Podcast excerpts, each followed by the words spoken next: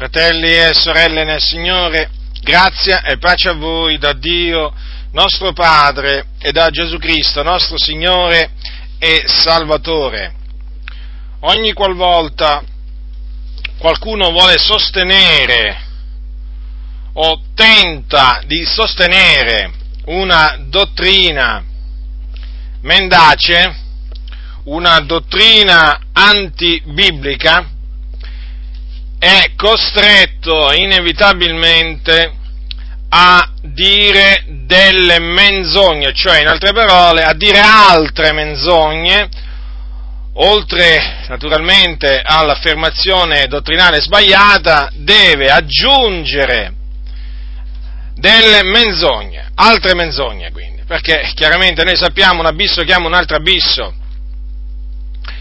E si possono, si possono fare tanti esempi, ma diciamo un esempio molto vicino a noi è quello della Chiesa Cattolica Romana, per esempio, la quale per sostenere il, e voi lo sapete bene questo perché quando vi trovate a evangelizzare i cattolici romani, queste cose le sentite. La Chiesa Cattolica Romana per sostenere il primato del Vescovo di Roma, primato del Vescovo di Roma cosa significa? Cioè, per sostenere che il cosiddetto Papa o il eh, appunto il capo della Chiesa di Roma, è niente di meno che il capo della Chiesa universale, cioè della Chiesa di Dio su tutta la faccia della terra.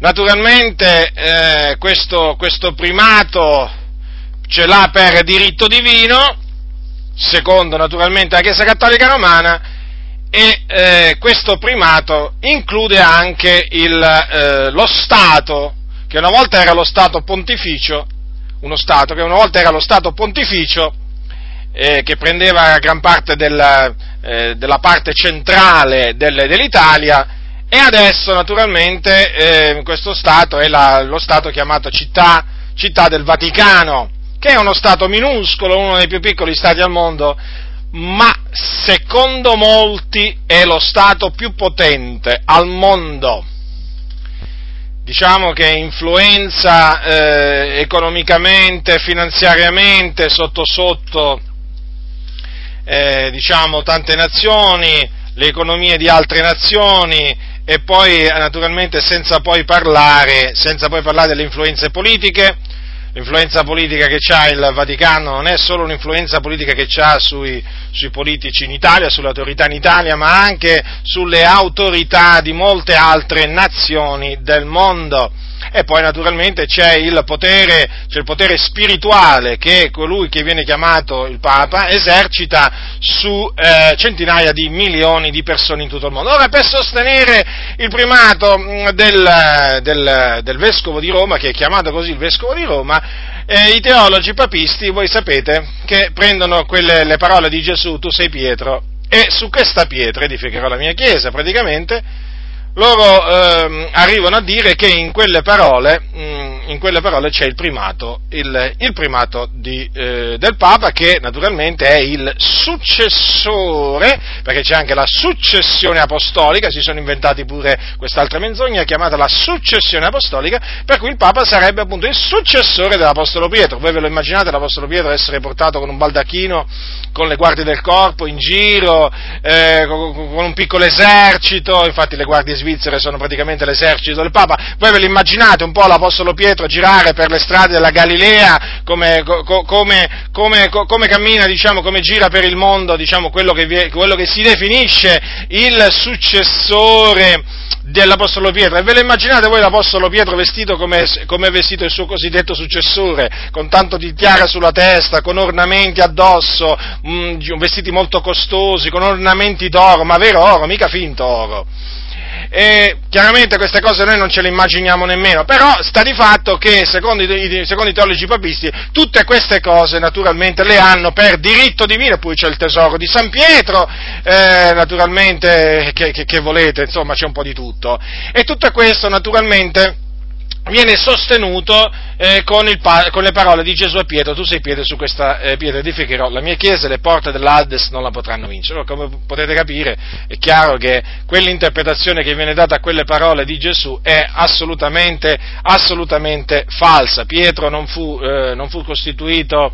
non fu costituito capo della chiesa, eh, non fu costituito capo della Chiesa da parte di, eh, di, Gesù e meno che meno suo vicario sulla, sulla faccia della terra.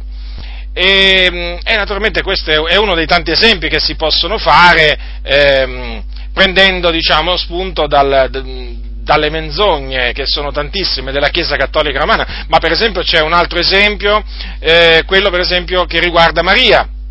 Voi sapete che la Chiesa Cattolica Romana sostiene che Maria è nata senza peccato. Ora, noi sapevamo che la Bibbia ci diceva che solo Gesù era nato senza peccato, ma non sapevamo che Maria era, na, era, era nata anche lei, anche lei senza peccato. E allora eh, qualcuno dirà, e com'è possibile? E ce lo dicono i teologi papisti, naturalmente come al solito.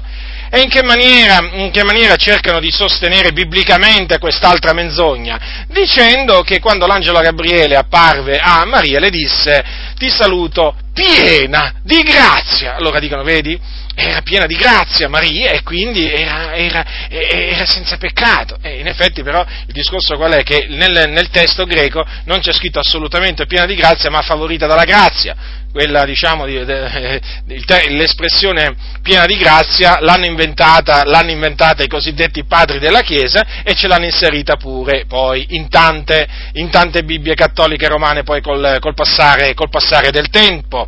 Vedete dunque? E naturalmente ci sono naturalmente altri passi che smentiscono, poi chiaramente ci sono i passi della Bibbia che smentiscono che Maria eh, sia nata senza peccato. Praticamente eh, l'immacolata, l'immacolata Concezione è una impostura che per essere sostenuta naturalmente ha bisogno di altre imposture e poi che dire, che dire poi della perpetua virginità di Maria? Ah, per sostenere la perpetua virginità di Maria, cosa non fanno i preti? Cosa non fanno i preti? Fanno dire alla Bibbia delle cose che a noi non ci passerebbero veramente, non ci passano, no, non è che non ci passerebbero, non ci passano nemmeno per la testa. Fa, arrivano, arrivano, a far dire alla Bibbia che quando nel Nuovo, nel Nuovo Testamento si parla dei fratelli di Gesù, quei fratelli non sono fratelli carnali, cioè che ha partorito, che ha part- concepito e partorito Maria dopo, dopo Gesù, no, sono i, sono i cugini di Gesù sono i cugini di Gesù. Ma non è assolutamente così. E allora era anche cugino di Gesù anche, anche Giacomo. Come mai? E come mai Paolo allora nell'Epistola ai Galati lo chiama il fratello del Signore? Ma come Paolo non, non sapeva la differenza che c'era tra un fratello e un cugino? Ma se lo chiama il fratello del Signore ed era conosciuto nella Chiesa antica come il fratello del Signore, è evidente, è evidente che era proprio fratello di carne, cioè perché appunto era stato concepito e partorito da Maria. La Bibbia fa i nomi dei fratelli e anche delle sorelle di Gesù. E diciamo uno dei fratelli di Gesù era Giacomo, Giacomo, che è chiamato dall'Apostolo Paolo il fratello. Vedete quindi, ho fatto diciamo, questi, questi pochi esempi eh, per farvi capire appunto che cosa naturalmente ehm, succede esempi pratici per mostrarvi di che cosa succede quando bisogna eh, sostenere una menzogna. Ora, le assemblee di Dio in Italia sostengono che il destino l'uomo se lo crea da sé. Ora, queste mica sono parole mie, eh? queste sono parole di Francesco Toppi, il precedente presidente dell'Assemblea di Dio in Italia. Allora vi voglio leggere alcune sue parole tratte da il giornale Il Tempo, 3 marzo 1995, eh, sono parole che fanno parte di una intervista che lui ha rilasciato a un giornalista. E eh, in questa intervista naturalmente lui afferma eh, diciamo, diverse cose, diverse cose sull'Assemblea in Italia e sulla, eh, sulla predestinazione afferma quanto segue, inizio della citazione, è Dio che pianifica la nostra vita, il destino però se lo crea l'uomo noi non crediamo nella predestinazione. Fine della citazione. Ora, l'ha detto Francesco Toppi, non le ha dette, diciamo, con, tu, con, tutto il rispetto, diciamo, non le ha dette il pastore di quella piccola comunità là sui monti della, non lo so io, eh, lì sui monti in Sicilia, delle Madonie, con tutto rispetto, eh, perché naturalmente devo parlare in questi termini per farvi capire chi è che ha detto queste parole. Non le ha dette un semplice credente delle Adi, no, No, no, no, no, no, no, no, no, no.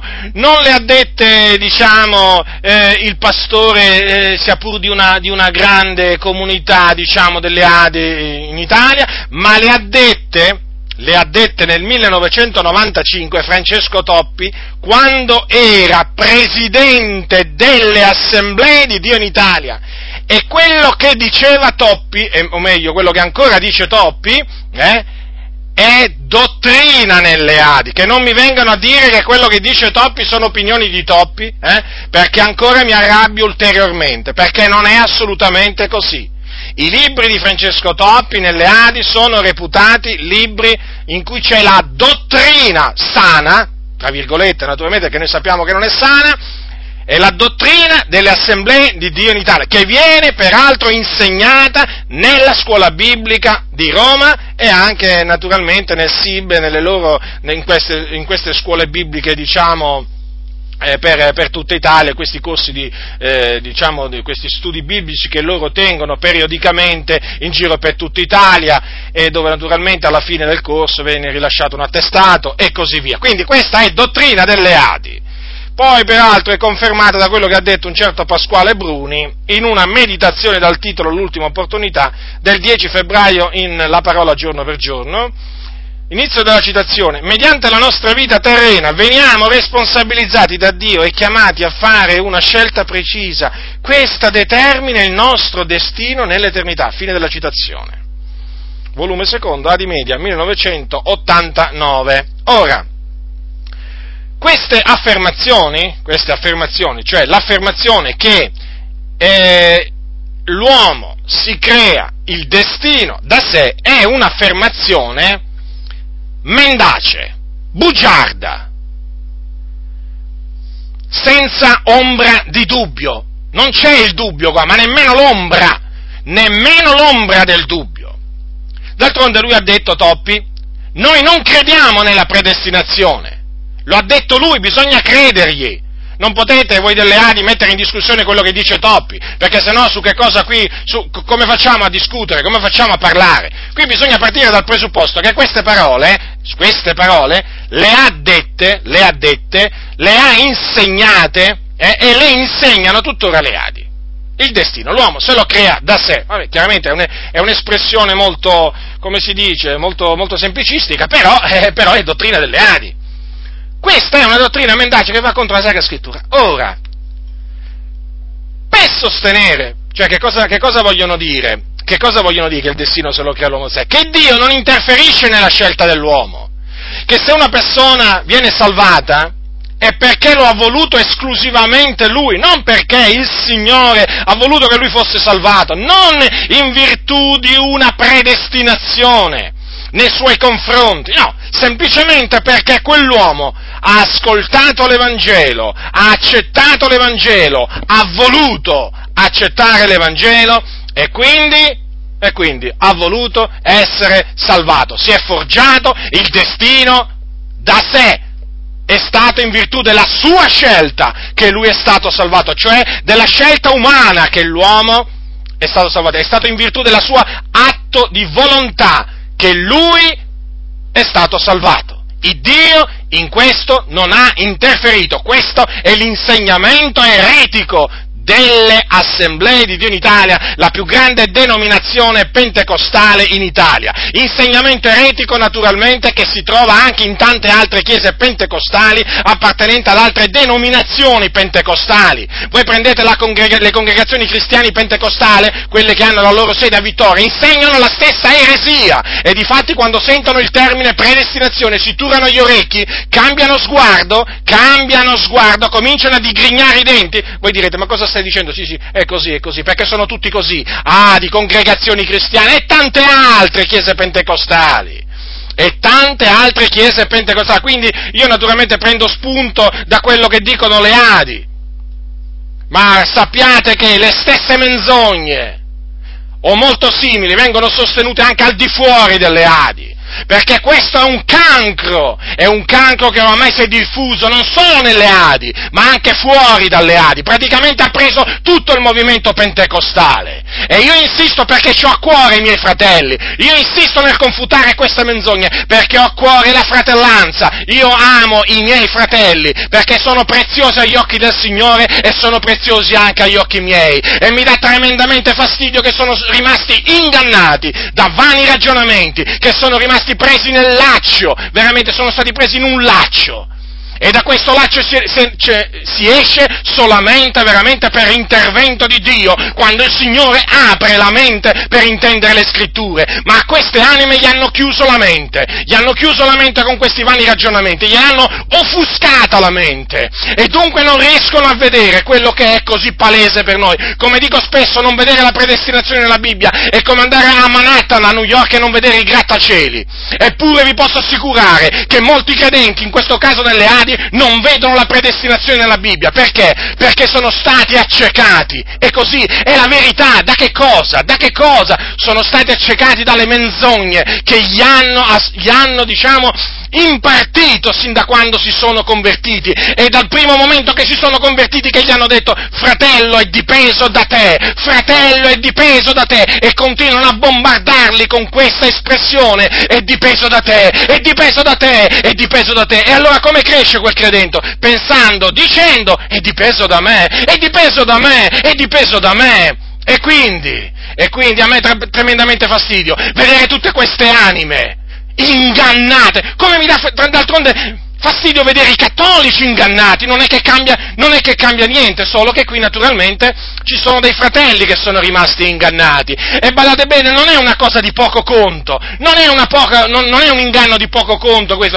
non è una menzogna, diciamo, di poco conto. Loro generalmente le adi quando, diciamo, sentono parlare di predestinazione, eh, a me o ad altri, in questi termini, dicono, beh, abbiamo delle opinioni diverse, nella storia della Chiesa ci sono sempre stati quelli che hanno sostenuto quella posizione e quelli che hanno sostenuto quell'altra posizione. Poi anche al tempo della riforma c'erano i calvinisti, c'erano gli arminiani, come vedi, è sempre stato, diciamo, un argomento dibattuto nella Chiesa.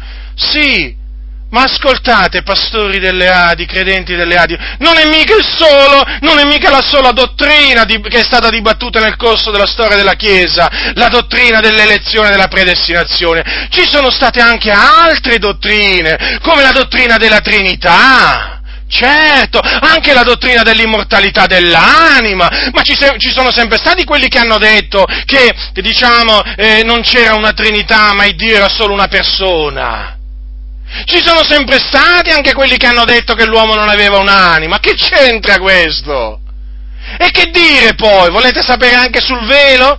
Ma sul velo è la stessa cosa. Ci sono sempre stati nella Chiesa quelli che hanno detto il velo per le donne quando pregano profetizzano, certo è un comando del Signore, ma ci sono sempre stati anche quelli che hanno detto no, questo era solamente per quel tempo.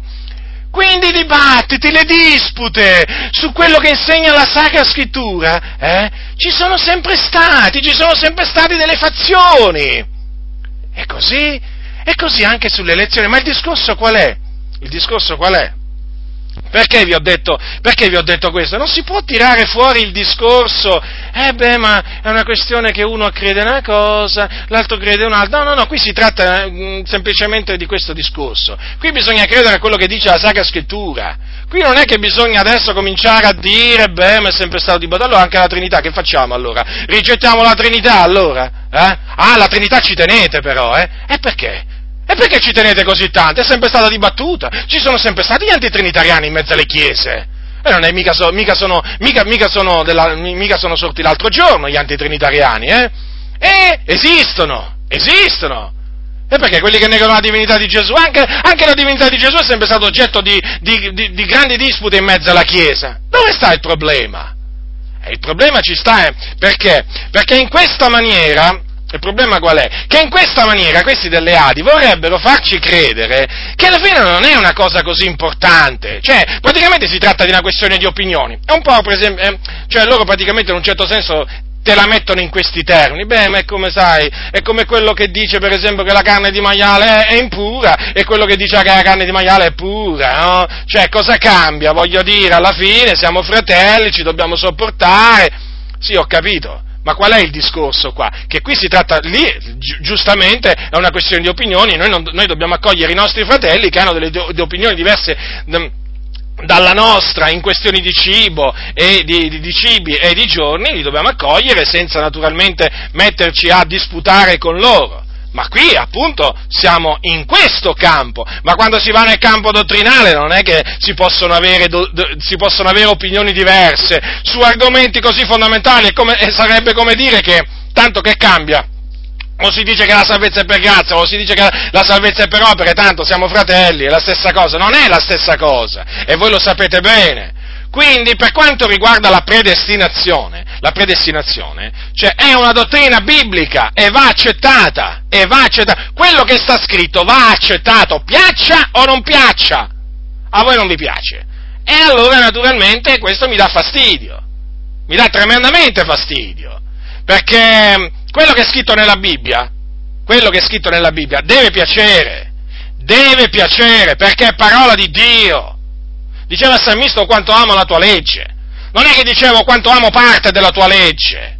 Diceva il salmista la somma della tua parola è verità. La, dice la Bibbia ogni scrittura è ispirata da Dio e se ogni scrittura è ispirata da Dio deve essere amata dai figlioli di Dio. Ripeto, se si tratta di, questi, di, diciamo, di opinioni su cibi e giorni, allora lì va bene.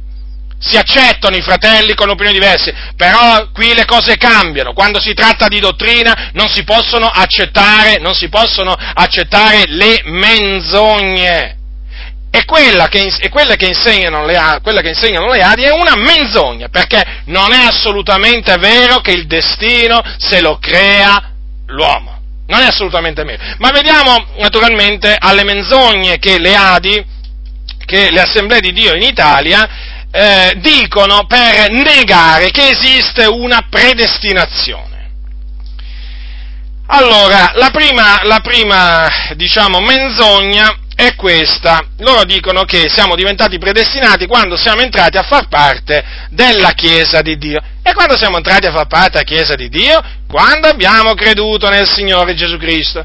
Ed in quel dì, o meglio, in quel momento, siamo diventati predestinati. Ora, Francesco Toppi, sempre Francesco Toppi, eh?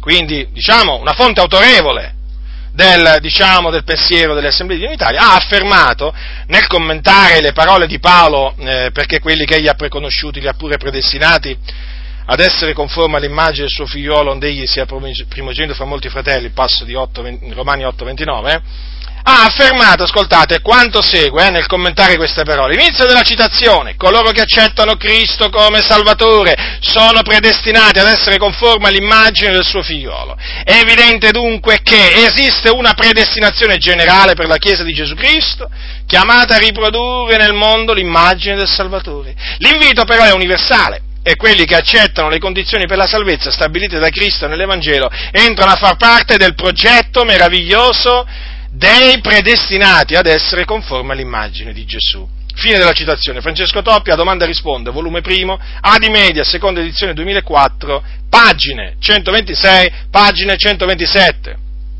Ora, dunque, da queste parole si evince in maniera chiara che vengono, quando um, coloro che vengono salvati sono predestinati, no? o diventano predestinati a riprodurre nel mondo l'immagine del Salvatore perché sono entrati a far parte della Chiesa di Cristo. E la Chiesa appunto è stata chiamata a riprodurre l'immagine di Cristo nel mondo. Anche Francesco Marazia ha confermato, naturalmente un noto, un, diciamo un, una persona molto meno, no, molto meno, conosciuta di Francesco Topi, ma comunque siccome che, eh, diciamo, sono affermazioni sempre diciamo, che hanno l'imprimatur delle Adi, allora io li cito No, perché poi mi vengono a dire, se no mi vengono a dire, eh, ma tu su, che, su quali testi ti basi? E sui vostri. Francesco Marazia, in una meditazione dal titolo Riconciliati a Dio, conferma diciamo, quello che ha detto Toppi in questi termini. Inizio della citazione. Nel glorioso piano di Dio, coloro che hanno fede nella sua parola infallibile, che sono stati salvati per mezzo di Gesù, vengono da lui predestinati ad essere conformi all'immagine del suo figliolo. Fine della citazione. Meditazione del 23 luglio in La parola giorno per giorno, volume secondo. Notate bene che lui dice eh, che allora, coloro che hanno fede nella sua parola infallibile, che sono stati salvati per mezzo di Gesù, vengono da lui predestinati. Quindi, prima vieni salvato e poi vieni predestinato. Questo è un punto, è un punto fondamentale, eh? Questo è un punto fondamentale. Per capire, per capire, le adi quando parlano di predestinazione, a che cosa si riferiscono. No, perché io ho sentito certi credenti che hanno, che, che, delle adi che dicono, ma noi ci crediamo nella predestinazione, ne ha parlato il, il pastore, ha fatto uno studio biblico, Beh, è rarissimo, eh? è rarissimo che, che, un pastore delle adi faccia uno studio biblico sulla predestinazione, è rarissimo. E, mm, e allora dicono, ma il pastore ha spiegato la predestinazione? E allora io dico, sì, l'ha spiegata a modo suo però cioè eh, rifacendosi appunto a quella che è la dottrina delle Adi, che il destino se lo crea l'uomo da sé, quindi non ha parlato della vera predestinazione, ha, fa- ha parlato di una predestinazione fasulla, di una predestinazione inesistente. Non è quella di cui parla la Sacra Scrittura. E adesso lo, mm, diciamo, lo, lo dimostrerò diciamo, eh, a breve. Ora, come vi dicevo poco fa, quello che dovete, quello che dovete eh, diciamo, il punto che dovete carpire è questo, che le Adi quando parlano di, che, e dicono che siamo stati predestinati, vogliono dire, vogliono dire che noi siamo stati predestinati dopo che siamo stati salvati, o meglio, nel momento in cui siamo entrati a far parte della Chiesa di Dio, in quel momento siamo diventati dei predestinati. Predestinati ad essere conformi all'immagine figliuolo di Dio. Quindi, in base a queste parole, la predestinazione segue, badate, segue la salvezza, o meglio, se, segue la chiamata al, al, ravvedimento e naturalmente segue anche la, la giustificazione, cioè, quel, che, cioè quell'atto mediante il quale Dio, il Dio, ci rende giusti in virtù del sacrificio di Cristo. Ora, questo è falso perché? Andiamo a prendere le parole, andiamo a prendere le parole di Paolo, eh, capitolo 8, dal versetto 28 leggerò al versetto 30.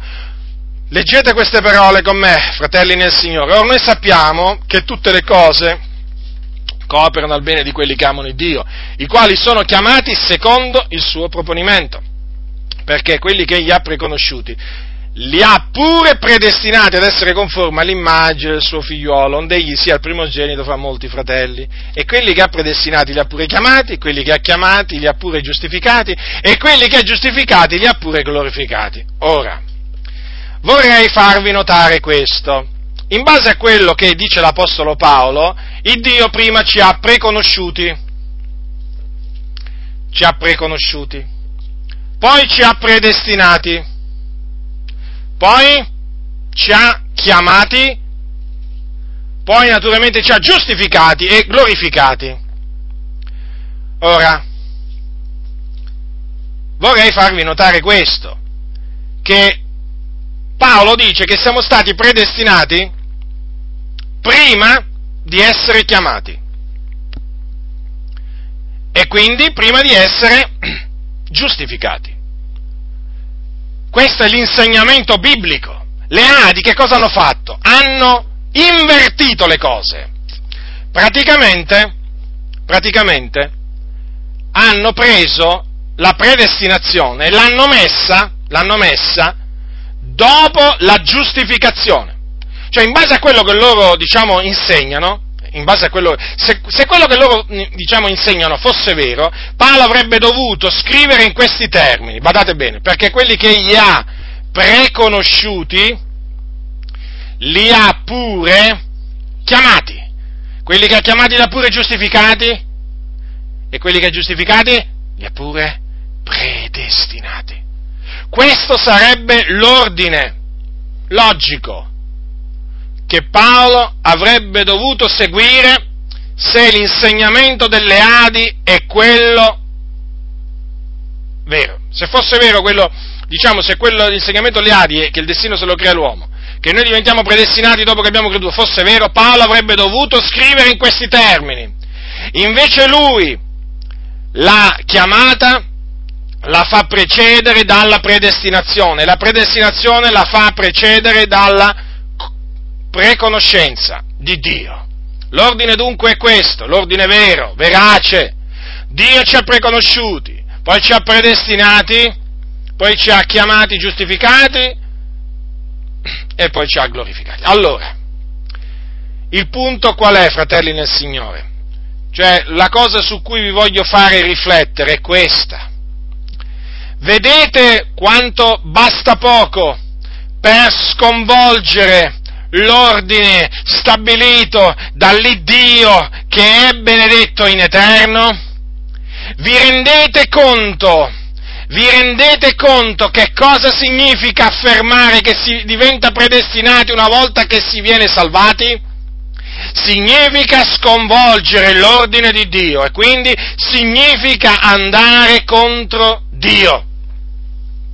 Perché in, queste, in questa maniera si va contro Dio. E questo dovrebbe fare riflettere. Ma quanti riflettono?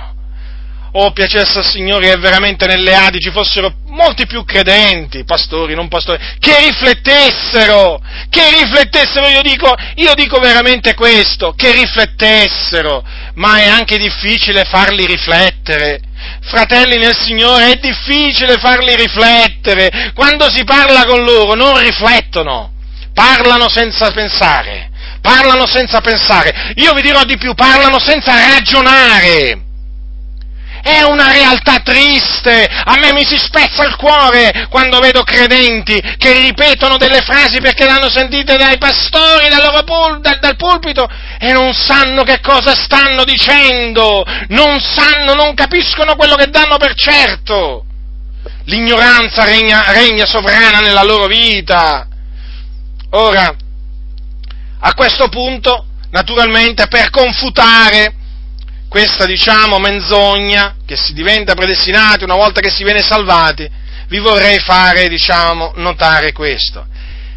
Ammesse non concesso che sia come dicono le Adi, eh? Ammettiamolo, dai, su, vi vengo incontro a voi pastori delle Adi, vi, vi, vi, voglio proprio venire incontro in tutte le maniere, voglio veramente, voglio veramente essere disposto ad accettare quello che dite voi, ma guarda, con tutto il cuore, voglio essere disposto, pronto, sono pronto, a, a, disposto ad accettare quello che dite voi sulla predestinazione. Eh, naturalmente in base a quello che ha detto Francesco Toppi su queste parole. Eh. Ma allora, se è così come dite voi, mi sorge un problema mi sorge un problema. Cioè, in altre parole, non so come, come fare ad accettarlo questo vostro eh, insegnamento, perché quando vado nella lettera agli Efesini leggo un'altra cosa. Leggo questo capitolo 1 del versetto 3. Benedetto sia l'Iddio e Padre del nostro Signore Gesù Cristo, il quale ci ha benedetti d'ogni benedizione spirituale nei luoghi celesti in Cristo, siccome in Lui ci ha eletti prima della fondazione del mondo, affinché fossimo santi e irreprensibili dinanzi a Lui nell'amore, avendoci predestinati ad essere adottati per mezzo di Gesù Cristo come Suoi figlioli, secondo il beneplacito della Sua volontà, all'ode della gloria e della Sua grazia, alla quale Egli ci ha allargito nell'amato Suo. Qual è la difficoltà che ho? Qual è, diciamo, l'ostacolo? L'ostacolo che, diciamo, voi mi ponete interpretando le parole di Paolo ai Romani in quella maniera, che qui l'Apostolo Paolo dice che il Dio ci ha predestinati ad essere adottati per mezzo di Gesù Cristo come suoi figlioli. Allora il punto qual è? Il punto qual è? Che quando noi abbiamo creduto siamo diventati figlioli di Dio. Ma non mi risulta che quando noi abbiamo creduto siamo stati o, di, o siamo de, diventati predestinati ad essere adottati come figlioli di Dio, appunto perché lo siamo già diventati mediante la fede. Dunque, se io dovessi interpretare le parole, diciamo, diciamo dovessi, dovessi eh, diciamo, interpretare eh, questo eh, fatto che Dio ci ha predestinati, eh, nella maniera in cui fate voi, diciamo, in Romani capitolo 8, eh, c'è qualcosa, diciamo, che, che non quadra, che non quadra assolutamente, perché Paolo ci dice che no, che Dio ci ha predestinato ad essere, ad essere adottati come suoi figlioli. E quando siamo diventati figlioli di Dio? Quando abbiamo creduto a tutti quelli che l'hanno ricevuto egli ha dato il diritto o potere di diventare figlioli di Dio, a quelli cioè che credono nel suo nome. Quindi nel momento in cui abbiamo creduto nel nome del figliolo di Dio siamo diventati figlioli di Dio. Quindi, mediante la fede in Cristo Gesù siamo diventati figlioli di Dio. Ma qui dice che noi siamo stati predestinati ad essere adottati come suoi figlioli, o predestinati a diventare figlioli di Dio. Quindi, quando siamo stati predestinati a diventare figlioli di Dio? Mi sorge questa domanda spontanea, non vi pare? E allora dico, ma se io sono stato predestinato diciamo, ad essere conforme all'immagine figlio di Dio. Quando ho creduto, allora quando ho creduto sono diventato, sono diventato pure predestinato ad essere adottato come figlio di Dio. E allora nasce naturalmente, diciamo, una grande contraddizione. Certo che nasce la grande contraddizione. E da dove nasce questa grande contraddizione? Dalla vostra menzogna. Ecco come si manifesta la menzogna. Ecco come si chiama. Voi lo dite, la scrittura non annulla la scrittura. E avete ragione. E avete ragione. Avete ragione. Ma vedete, qui la scrittura è annullata perché? Perché voi avete creato una menzogna. Che è quella che si diventa predestinati quando si viene salvati. Allora quando Paolo diceva che Dio ci ha predestinati ad essere adottati per mezzo di Gesù Cristo come suoi figlioli, a quale predestinazione si riferiva? A quella che Dio naturalmente ha, eh, voglio dire, decretato prima di che cosa? Della fondazione del mondo. Infatti, questa predestinazione ad essere adottati come figli di Dio è da collegarsi strettamente alle elezioni. Infatti Paolo poco prima dice che Dio ci ha eletti in Cristo prima della fondazione del mondo, prima della fondazione del mondo. Noi non siamo diventati eletti quando abbiamo creduto. Noi siamo, noi siamo, diciamo, diventati eletti, possiamo dirlo? Siamo diventati eletti quando Dio ci ha eletti prima della fondazione del mondo. Ora noi non sappiamo il tempo esatto preciso quando il Dio ci ha eletti, ma sicuramente ci ha eletti prima della fondazione del mondo. Diciamo, diciamo in un tempo, diciamo un momento, in un momento, in un preciso momento prima della fondazione del mondo, il Dio ci ha eletti e quindi ci ha predestinati. Perché prima ci ha preconosciuti, ha riposto in noi la sua affezione il suo amore, che è un amore eterno, e poi ci ha predestinati ad essere adottati per mezzo di Gesù Cristo come suoi figlioli. E quindi le parole di Paolo, che noi siamo stati, diciamo, predestinati ad essere conformi all'immagine del suo figliolo, onde egli sia il primogenito fra molti fratelli, eh, è strettamente collegato appunto a queste, a queste parole dell'Apostolo Paolo. Quella predestinazione praticamente di Romani capitolo 8 è strettamente collegata alla predestinazione del capitolo 1 dell'epistola agli Efesini e quindi è una predestinazione avvenuta prima della fondazione del mondo. D'altronde perché c'è scritto pre? Pre, pre, pre! Prima di che cosa? Prima di che cosa Dio ci ha destinati? Prima di qualche cosa. E questa è prima della fondazione del mondo. Allora, è chiaro? Io spero di sì, spero vivamente di sì. Come disse una volta un fratello, è così semplice. Eh sì, è così semplice naturalmente una volta che Dio ti apre gli occhi, ma fino a che veramente ci sono delle scaglie sugli occhi, quello che dico è arabo, quello che dice Paolo è arabo per questi credenti, a me dispiace, a me dispiace profondamente. Io vorrei che tutti nelle Adi si svegliassero, tutti. So che naturalmente questo non avverrà, già molti si sono svegliati, grazie a Dio, ma io vorrei che tutti si svegliassero, si svegliassero proprio, perché sono in un profondo sonno, non vedono delle cose così lampanti, così chiare nella Sacra Scrittura e si fanno ingannare da vani ragionamenti, perché sono vani ragionamenti quelli che costoro sostengono contro la predestinazione. Allora, seconda menzogna. La seconda menzogna che loro naturalmente si sono trovati costretti a, a dire per sostenere che il destino dell'uomo se lo cade a sé è che il nostro nome è stato scritto nel libro della vita quando abbiamo creduto. Quindi, quando noi abbiamo creduto, in quel momento Dio era in cielo, eh? loro proprio te lo presentano così è l'atto, proprio Dio era lì che stava scrivendo, stava scrivendo appunto il mio nome quando io stavo, quando io stavo credendo, o meglio, in quel momento il Dio scrisse il mio nome in agosto, 2000, agosto 1983 in Inghilterra, ecco che quella sera loro dicono, il Dio ha scritto il tuo nome nel libro della vita. Non sei contento, fratello?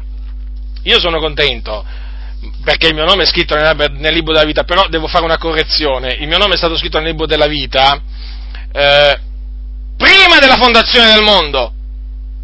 Ma se tu ti accontenti se tu ti accontenti di sapere che il tuo nome è stato scritto nel libro della vita quando hai creduto, problema è tuo. Io spero che tu smetta di credere una cosa del genere perché non è vero. Se tu sei un redento devi sapere che il tuo nome è stato scritto nel libro della vita prima della fondazione del mondo. A proposito, la, citazione delle Adi è questa qua nel cantico eh, numero 533 dell'Innario Inni di Lode delle Adi, eh, prima edizione 1992, pagina 185, è il coro di un notissimo cantico e questo coro dice tra le altre cose, c'è un nome nuovo, ora scritto in gloria, è il mio, sì, è il mio, questo naturalmente è un cantico che viene cantato generalmente ai battesimi, o magari anche quelle, in quelle riunioni di evangelizzazione sotto la tenda, o in particolare diciamo sale, dove c'è stata un'evangelizzazione e dove alcuni hanno, eh, hanno, creduto nel Signore Gesù Cristo, hanno fatto diciamo, professione di averlo, di averlo, accettato. E allora si canta eh, c'è un nome nuovo ora scritto in gloria. E allora naturalmente tutti felici e contenti perché, perché Dio si è messo là a scrivere il nome appunto di, eh, di, mm, di lui, di quell'altro, di Tizio Caio e Sempronio. Allora, voglio dire, voglio dire questo, cioè apparentemente diciamo sembra che non ci sia niente di male, no? Nel senso, ma fratello, voglio dire, adesso ti impunti pure su questo, ma l'importante è che il nostro nome sia, scritto, sia stato scritto nel libro della vita. Beh, che sia importante che sia stato scritto nel libro della vita, questo è fuori di dubbio, però qui bisogna, siccome che la Bibbia dice anche quando è stato scritto, beh, io mi voglio attenere pure a questo. Eh, se non ci fosse scritto, eh, allora direi, fratello, non lo so quando è stato scritto il, libro, il mio nome nel libro della vita, però se la Bibbia lo dice lo devo dire per forza, eh. Lo devo dire per forza, parlare quando la Bibbia parla, tacere quando la Bibbia ta- tace. Eh, lo dite pure voi nelle Adi, non è così? Sì, però voi spesso parlate anche quando la Bibbia sta zitta. Anche quando la Bibbia sta zitta voi parlate e fate male, e fate male, perché andate in questa maniera al di là di quello che è scritto. Allora, allora, il nostro nome, ehm, il nostro nome nel libro della vita. Allora, ma questo nome nel libro della vita, al primo punto c'è un libro in cielo, chiamato il libro della vita, e nel libro della vita ci sono scritti i nomi dei figlioli di Dio. Allora, in questo nome, in questo libro, i nomi, secondo quello che dice la Sacra Scrittura, sono stati scritti, sono stati scritti fin dalla fondazione del mondo. O eh, come, sì, fin dalla fondazione del mondo. Allora, prendete l'Apocalisse, vediamo un po' quando è stato scritto il nostro, il nostro nome nel libro della vita. Allora, capitolo 13, capitolo 13. Allora, qui siamo naturalmente nei giorni a venire, sono cose ancora queste che devono avvenire e si parla appunto, Giovanni qui parla della bestia, della bestia che sale dal mare. Allora, ascoltate cosa dice, cosa dice Giovanni capitolo 13, versetto, versetto 7 e 8. Le fu dato di far guerra ai santi e di vincerli, e le fu dato potestà sopra ogni tribù e popolo e lingua e nazione. E tutti gli abitanti della terra, i cui nomi non sono scritti fin dalla fondazione del mondo nel libro della vita dell'agnello che è stato immolato, l'adoreranno. Andiamo pure a un altro capitolo, capitolo 17 dell'Apocalisse, confermata questa parola, eh? Qui si parla della bestia.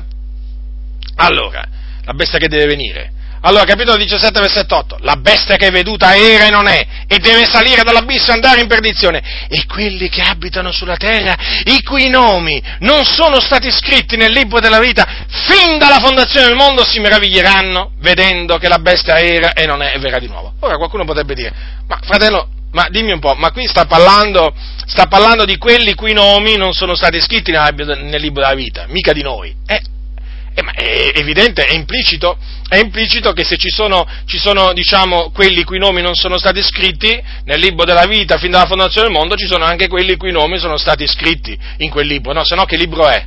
Eh, voglio dire che è un libro bianco, eh, senza, senza nomi? Eh, se quelli non sono stati scritti, quei nomi, è evidente che ce ne sono naturalmente altri di nomi, altre persone, i cui nomi però sono stati scritti nel libro della vita fino alla fondazione del mondo. Praticamente, vedete, qui si parla degli abitanti della terra che, eh, diciamo, ci saranno, eh, diciamo, in, in, quel periodo, quando si manifesterà l'anticristo. E qui viene detto che non tutti quelli che saranno sulla terra adoreranno, il, adoreranno l'anticristo, ma solo una parte, solo una parte. E qual è questa parte? Quelli i cui nomi non sono stati scritti nel libro della vita fin dalla fondazione del mondo. E gli altri, e gli altri evidentemente non, eh, diciamo, gli altri non l'adoreranno. Non l'adoreranno perché? Perché loro sono quelli cui nomi sono stati scritti nel libro della vita fin dalla fondazione del mondo. Dunque, vedete, questo è un libro, è un libro particolare, è un libro veramente in cui i nomi dei redenti sono scritti, pensate un po' voi, fin dalla fondazione del mondo. Ora, eh, quindi quando, nel, nella, quando, Paolo, per esempio, quando Paolo, per esempio, ai Filippesi parla su, di quei suoi collaboratori eh, e dice, per esempio, Ehm, allora dice così, al capitolo 4 dal versetto 2, leggerò due versetti. Io esorto Evodia ed esorto Sintica ad avere un medesimo sentimento nel Signore. Sì, io prego te pure, mio vero collega, vieni in aiuto a queste donne, le quali hanno lottato meco per l'Evangelo, assieme con Clemente e gli altri miei collaboratori, i cui nomi sono nel libro della vita. Vedete Paolo?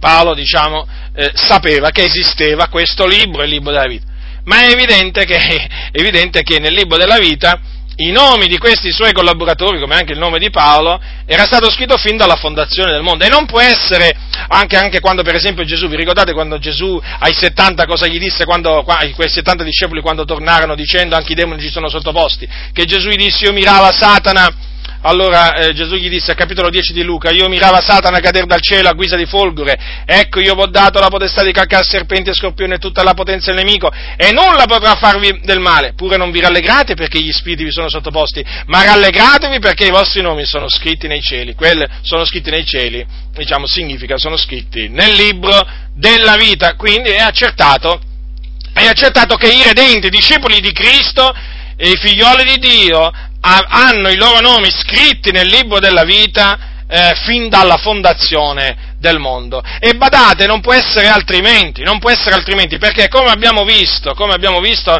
eh, nella, nella prima, nella, nell'epistola di Paolo agli Efesini, dice Paolo che Dio ci ha eletti in Cristo prima della fondazione del mondo. Vedete dunque? Vedete come le cose sono collegate? Se siamo stati scelti da Dio prima della fondazione del mondo, possiamo dire anche fin dalla fondazione del mondo, ma qui dice prima, capito? È evidente, è evidente che i nostri nomi erano già scritti nel libro della vita, perché Dio ci aveva già scelti, ci aveva già scelti, fratelli, nel Signore, ci aveva già scelti.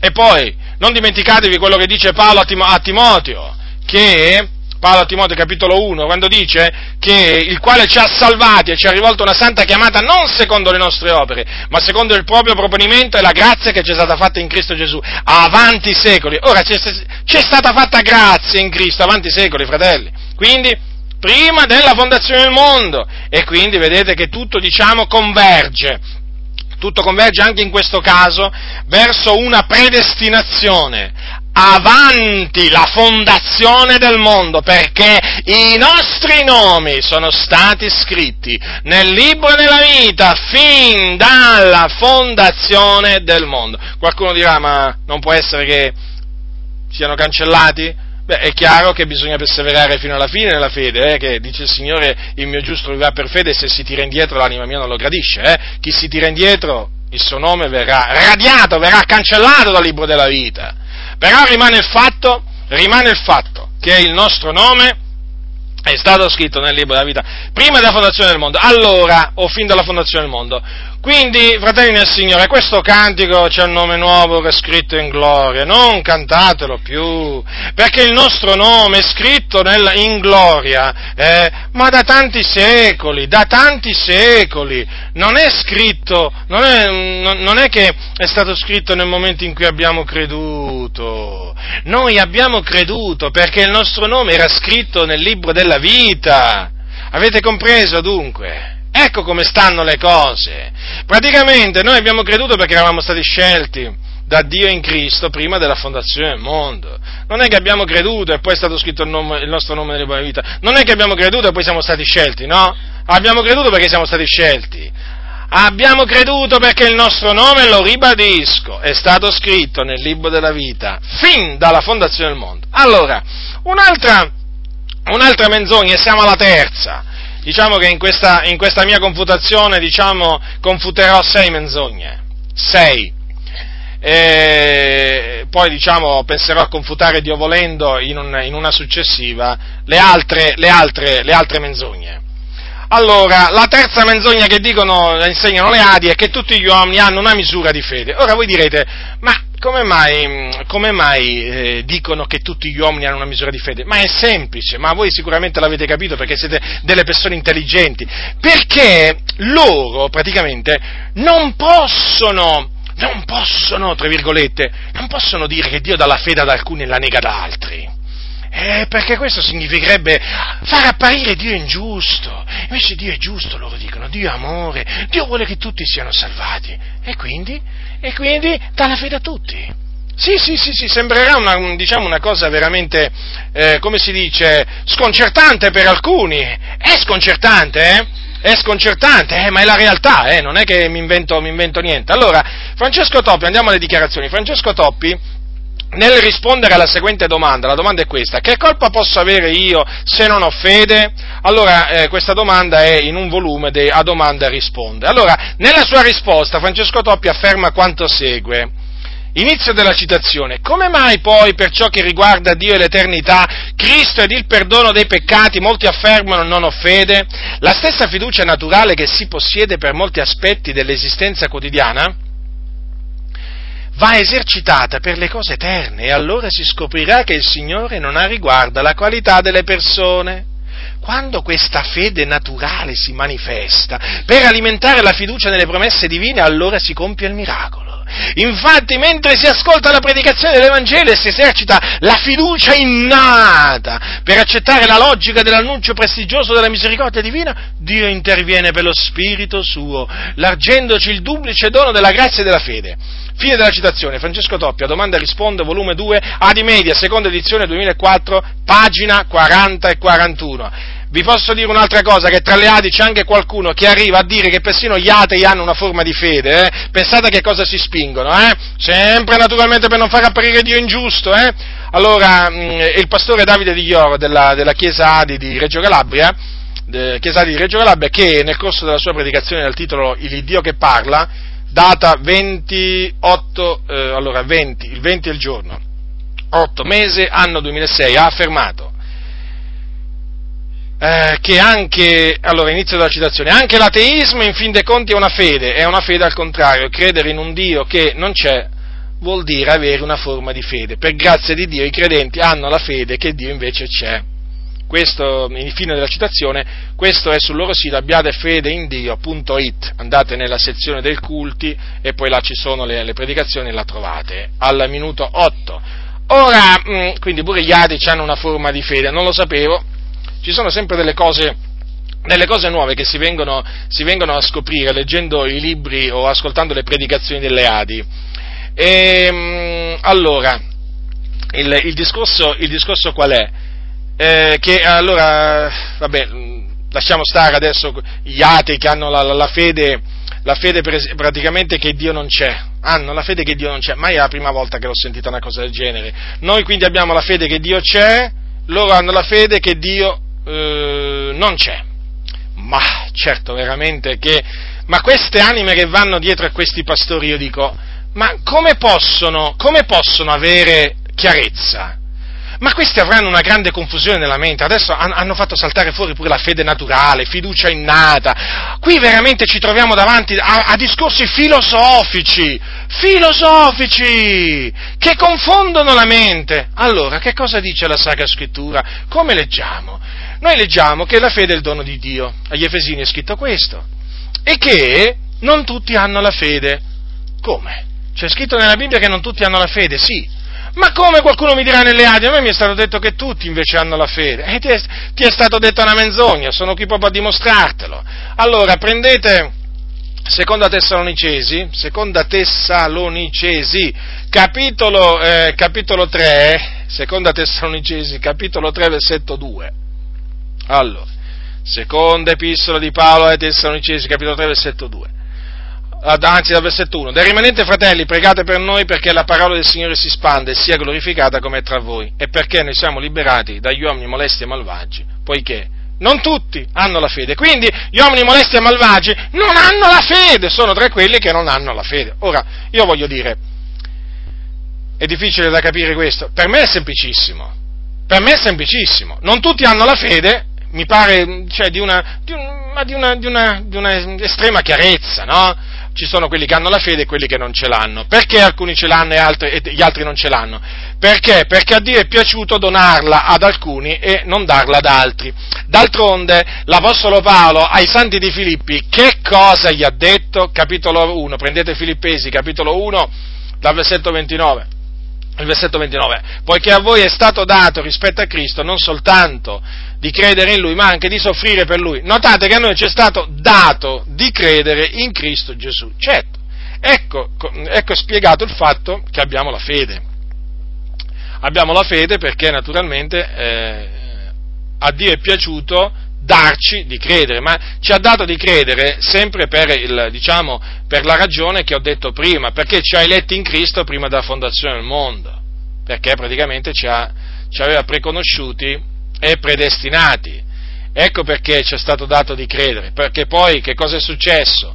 Che eh, dopo averci eh, preconosciuti, dopo averci predestinati, eh, il Signore ci ha chiamati, ci ha chiamati al ravvedimento e appunto eh, noi abbiamo risposto alla chiamata al ravvedimento in maniera affermativa semplicemente in virtù del fatto che eh, Dio ci ha dato di credere in Cristo, in Cristo Gesù, ci ha dato il ravvedimento e ci ha dato di credere, perché naturalmente il nostro credere in Cristo è stato preceduto dal ravvedimento che anche quello è dato, è dato da Dio. Dio ha dato dunque ravvedimento anche ai gentili affinché abbiano vita. Vi ricordate queste parole scritte negli atti degli Apostoli? Allora, dunque vedete, la scrittura invece è molto chiara, le Adi eh, sono confuse, invece la dottrina biblica, vedete com'è chiara? Non tutti hanno la fede. La Bibbia non parla di fede innata, fede naturale, lasciate stare, lasciate stare queste cose, lasciate stare queste cose, perché questi concetti portano solo confusione, confusione, mettono veramente sotto sopra la mente, la mente, di, la mente dei credenti. Ora, voi mi direte, voi mi direte, ma com'è possibile, ma com'è possibile che le Adi questo non lo insegnano? Eh, non lo insegnano perché voi dovete sapere che in tutta la risposta mm, che eh, Francesco Toppi ha detto, cioè che ha dato alla, alla, domanda che colpa posso avere io se non ho fede, eh, in tutta quella risposta, badate bene, non c'è il passo della scrittura che vi ho appena citato di Seconda Tessalonicesi, cioè quello che dice non tutti hanno la fede. Un caso? Un caso? No, no, no, no, non è un caso, è tutto pre- predeterminato. Usiamo questa usiamo questa espressione, premeditato, predeterminato, perché loro sanno che questo passo è scritto nella Bibbia, ma siccome devono negare, devono negare che il Dio dà la fede solo ad alcuni, allora lo nascondono lo nascondono, questa è la triste realtà, la triste realtà è questa, infatti in tutta la risposta che ha dato Francesco Toppi non c'è questo passo, ma come se c'è una domanda, ma se c'è una domanda dove veramente tu devi mettere questo passo della scrittura, che non tutti hanno la fede, dove devi spiegare perché non tutti credono e tu ti dimentichi di questo passo, non vi lasciate ingannare? Non vi lasciate ingannare, fratelli, non vi lasciate ingannare. Questi sono vani ragionamenti, la fede naturale, la fede innata, tutte queste cose qui non hanno niente a che fare con la parola del Signore. Non hanno nulla a che fare. Allora, adesso passiamo alla quarta menzogna. La quarta menzogna è la seguente. Allora, loro dicono che nessuno è totalmente nell'ignoranza di Dio e della sua volontà.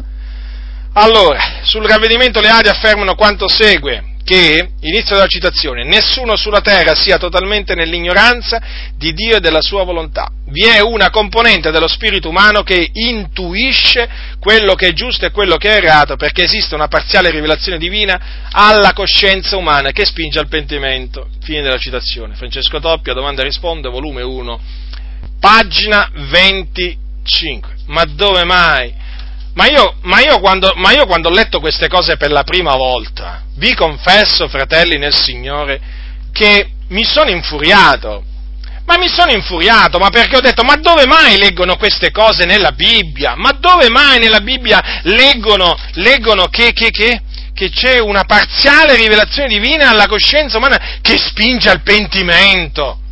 Ma dove mai ma dove mai la Bibbia dice che nessuno sulla terra sia totalmente nell'ignoranza di Dio e della sua volontà? Ma c'è scritto il contrario nella Bibbia. E questi veramente hanno la sfacciataggine di dire cose contrarie alla Bibbia. Che cosa dice la Bibbia? Andiamo a quello che dice la Bibbia. Andiamo a quello che dice la Bibbia, alla legge, alla testimonianza, fratelli. Qui se non si va alla legge si entra in confusione. Questi fratelli sono in confusione nelle Adi, perché non vanno alla legge, non vanno alla parola di Dio, vanno ai manuali, vanno ai libri di Toppi e di altri. Bisogna andare alla parola di Dio, fratelli, che siete nelle Adi. Apritela questa Bibbia, apritela e tenetela aperta il più possibile. Non vi distaccate, non distaccate i vostri occhi dalla Bibbia, dalla Bibbia. Allora, eh, che cosa dice la Bibbia? Efesini, capitolo 4, dal versetto 17 al versetto 18. Questo dunque io dico ed attesto nel Signore che non vi conduciate più come si conducono i pagani nella vanità dei loro pensieri con l'intelligenza ottenebrata estranei alla vita di Dio a motivo dell'ignoranza che è in loro, a motivo dell'induramento del cuor loro. Ma qui si parla di ignoranza si parla di estraneità alla vita di Dio, si parla di intelligenza ottenebrata, si parla di vanità dei pensieri dei pagani e questi tirano fuori questi discorsi, questi nelle arie. Ma come si può, come non si può, eh, eh, diciamo, arrabbiare? Cioè, cioè, come si fa a non arrabbiarsi, fratelli nel Signore? Ma chi ama nella verità non può non arrabbiarsi dinanzi a queste affermazioni veramente eh, stolte, insensate. E poi, e poi io dico una cosa, ma io dico una cosa, ma voglio dire, ma voi pastori delle Adi, ma voi credenti delle Adi, andate al capitolo 17 degli Atti degli Apostoli, ma dico io, ma queste parole dell'Apostolo Paolo che lui disse nell'aeropa, nell'aerop, nell'aeropago di, eh, di, mm, di, eh, di, Atene, ma le avete mai lette? Quando dice eh, capitolo 17, versetto 30, sono parole di Paolo, il Dio dunque passando sopra i tempi dell'ignoranza fa ora annunziare agli uomini che tutti per ogni dove abbiano a ravvedersi? Ma dico io, ma non sono chiare? Qui si parla dei tempi dell'ignoranza. Cioè, quindi, quindi vedete? Vedete che è tutto collegato alle parole di prima, dove si parlava, dove Paolo dice che i pagani Andiamo a riprendere quello che, quello che, ha detto agli Efesini quando dice al capitolo 4, versetto eh, 17, dice i pagani, come si conducono i pagani nella vanità dei loro pensieri, con l'intelligenza ottenebrana estranea alla vita di Dio a motivo dell'ignoranza che è in loro, vedete? C'è un'ignoranza in loro, ignoranza della volontà di Dio, non sanno che Dio vuole che si devono ravvedere e non sanno naturalmente che devono credere nel Signore Gesù Cristo. Ecco perché Cristo Gesù, prima di essere assunto in cielo, ha detto queste parole ai suoi discepoli. È scritto ascoltate, capitolo 24 di Luca, così è scritto, che il Cristo soffrirebbe e risusciterebbe dai morti il terzo giorno e che nel suo nome si predicherebbe ravvedimento e remissione dei peccati a tutte le genti, cominciando da Gerusalemme. Perché? Perché predicare il ravvedimento? Perché? Perché, perché le persone non sanno che si devono ravvedere, non lo sanno. Quale intuizione? Qui com'è? Devo andare a rileggere queste parole perché sono difficili. Dice così, esiste una parziale rivelazione divina alla coscienza umana che spinge al pentimento, cioè al ravvedimento. Ma dove mai? E poi, e poi da come loro parlano sembra quasi che ogni uomo possa ravvedersi, come se, si, come se, fosse una cosa, quello di ravvedersi, che diciamo è a portata di mano di tutti, come se fosse un qualche cosa che dipende dalla volontà dell'uomo, ma no, non dipende dalla volontà dell'uomo, anche il ravvedimento, come vi ho citato prima, dipende da Dio, perché è Dio che lo dona, è Dio che fa rientrare in se stesse le persone. Quando, quando, a Gerusalemme, ehm, eh, dopo che Pietro raccontò come il Signore lo aveva guidato a casa di Cornelio a predicare, a predicare loro l'Evangelo, dice che allora udite queste cose si acquetarono e glorificarono il Dio dicendo il Dio dunque ha dato il ravvedimento anche ai gentili affinché abbiano vita. Quindi Dio dà di ravvedersi alle persone, è Dio che dà loro di rientrare in loro stessi, non è che dipende dalla volontà dell'uomo, da una sorta di parziale, com'è qui? Devo rileggerla allora com'è per non sbagliare, perché dopo loro mi dicono guarda che qui è sbagliato, perché loro ascoltano attentamente, Esi- non in seguito a una parziale rivelazione divina alla coscienza umana che spinge al pentimento, ma queste sono, ma queste sono falsità, ma queste sono falsità che si, si, è inventato Francesco Topi, ma non esistono queste cose, la verità, la verità è che gli uomini sono nell'ignoranza, nell'ignoranza di Dio estranei alla vita di Dio. Quale parziale rivelazione divina che spinge al pentimento? Il Dio dunque, passando te- sopra i tempi dell'ignoranza, dell'ignoranza, fa ora annunziare che gli uomini per ogni dove si devono ravvedere e bisogna predicarle il ravvedimento. Non bisogna andare a dire alle persone Gesù, Gesù ti ama, non è questo il messaggio. Il messaggio è ravvedetevi e credete all'Evangelo. Ma poi proprio loro che parlano in questi termini sono i primi che quando evangelizzano il, il ravvedimento lo, lo, lo, lo, menzionano raramente. Non, non, parliamo poi dell'inferno, non parliamo poi dell'inferno, non parliamo poi del fuoco eterno. sono proprio termini proprio che si sono nella Bibbia, cioè nelle loro predicazioni diciamo che è rarissimo rarissimo sentire queste espressioni. E poi sono loro naturalmente che parlano in quei termini. Dunque, eh, e poi vedete, il fatto che eh, Dio dona il ravvedimento eh, è confermato anche dal fatto che il cuore dell'uomo è nella mano di Dio. Eh sì, il cuore degli uomini è nella mano di Dio. E ricordatevi che dal cuore dell'uomo procedono le sorgenti della vita. E dunque ricordatevi anche che colui che converte il cuore degli uomini è Dio. Vi ricordate com- come lo chiamò il signor eh, Elia a Dio, no? Lo chiamò quegli che converte il cuore loro. Eh, il cuore loro, il cuore degli israeliti, che era naturalmente un cuore dato all'idolatria. Ecco, ecco chi è colui che converte il cuore non è che la persona che, si, che, che, converte il suo cuore, è Dio che converte il cuore della persona e quindi per convertirlo gli dà il ravvedimento è tutto collegato, è tutto collegato nella Sacra Scrittura, ma questi con questi vani ragionamenti hanno scollegato tutto, hanno invertito, hanno, hanno, hanno, hanno creato un disastro tremendo nella dottrina e io non, sopporto che, io non sopporto sentire uno che dice che le Adi sono, diciamo, quelli della sana dottrina. Non, non, non, sopporto sentire parlare in questi termini, perché una volta che uno scopre tutte queste menzogne veramente, ma, cioè, ma, è impossibile parlare in questi termini. Le Adici hanno una dottrina malsana, non sana. Perché poi, eh, peraltro, le menzogne non è che le dicono solo per sostenere il destino se lo crea l'uomo da sé, e di menzogne ne, ne dicono ancora le Adi per sostenere altre loro falsità. Allora, dunque, vedete, vedete, fratelli nel Signore, la cosa è grave. La cosa è grave. Qui veramente la cosa è grave perché qui con questi vani ragionamenti sono andati ad annullare la parola di Dio. Ecco, da qui spiegato questo mio, questo mio diciamo, fervore, questo mio, diciamo, mh, mm, come dire, eh, non so come lo chiamano, ma comunque eh, questo mio atteggiamento di intolleranza. E perché? Perché qui c'è di mezzo la verità, qui la verità è sotto attacco e io non posso rimanere indifferente.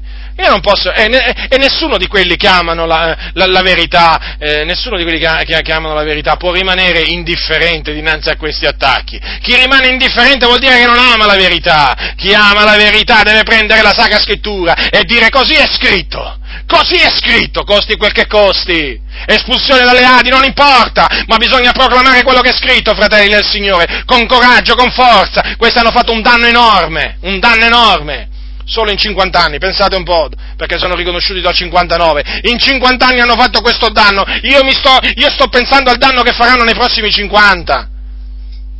Io sto pensando al danno che faranno nei prossimi anni, perché ormai la linea è quella, eh, la linea è quella, di andare di danno in danno, non di valore in valore, di danno in danno, di abisso in abisso. Eh, vedete, queste sono menzogne, eh.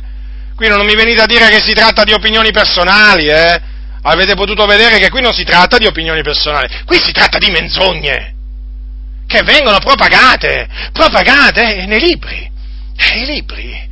Eh, questi sono i libri di Toppi, eh? sono diffusi in tutta Italia. C'è stato un pastore delle Adi che recentemente ha detto questo a un altro fratello. Ma il fratello Butindro ha ragione. Però questa cosa se le deve tenere per sé. Come? Se ho ragione me le devo tenere per sé. E eh, allora non ho capito io. Se ho ragione le devo dire, no? Ma che ragionamento è? Cioè, ha ragione, però queste cose non le deve dire, non le deve pubblicare. Ah, le menzogne però voi le potete pubblicare. Ma come ragionate? Ma come ragionate? Ma, ma voi avete bisogno di essere rinnovati nello spirito della vostra mente. Ma parlate peggio dei pagani, ragionate peggio dei pagani. Ma com'è possibile affermare una cosa del genere? La verità va proclamata ai 420, sui tetti. Allora, un'altra menzogna. Allora, eh, la quinta. La quinta è questa, che Gesù fece di tutto fino alla fine per impedire a Giuda di tradirlo. Avete sentito bene? No, perché qualcuno magari quando sente queste cose dice cosa cosa? Perché non è che tutti, non è che tutti magari hanno già letto i miei scritti o già mi hanno sentito, è chiaro che c'è sempre qualcuno che mi sente per la prima volta e allora naturalmente vuole sentire ripetere, allora lo ripeto. Praticamente le Adi dicono che Gesù ha fatto di tutto fino alla fine per impedire a Giuda di tradirlo. Eh sì. Allora, la citazione praticamente è questa qua. Allora, inizio della citazione. Qualcuno dirà,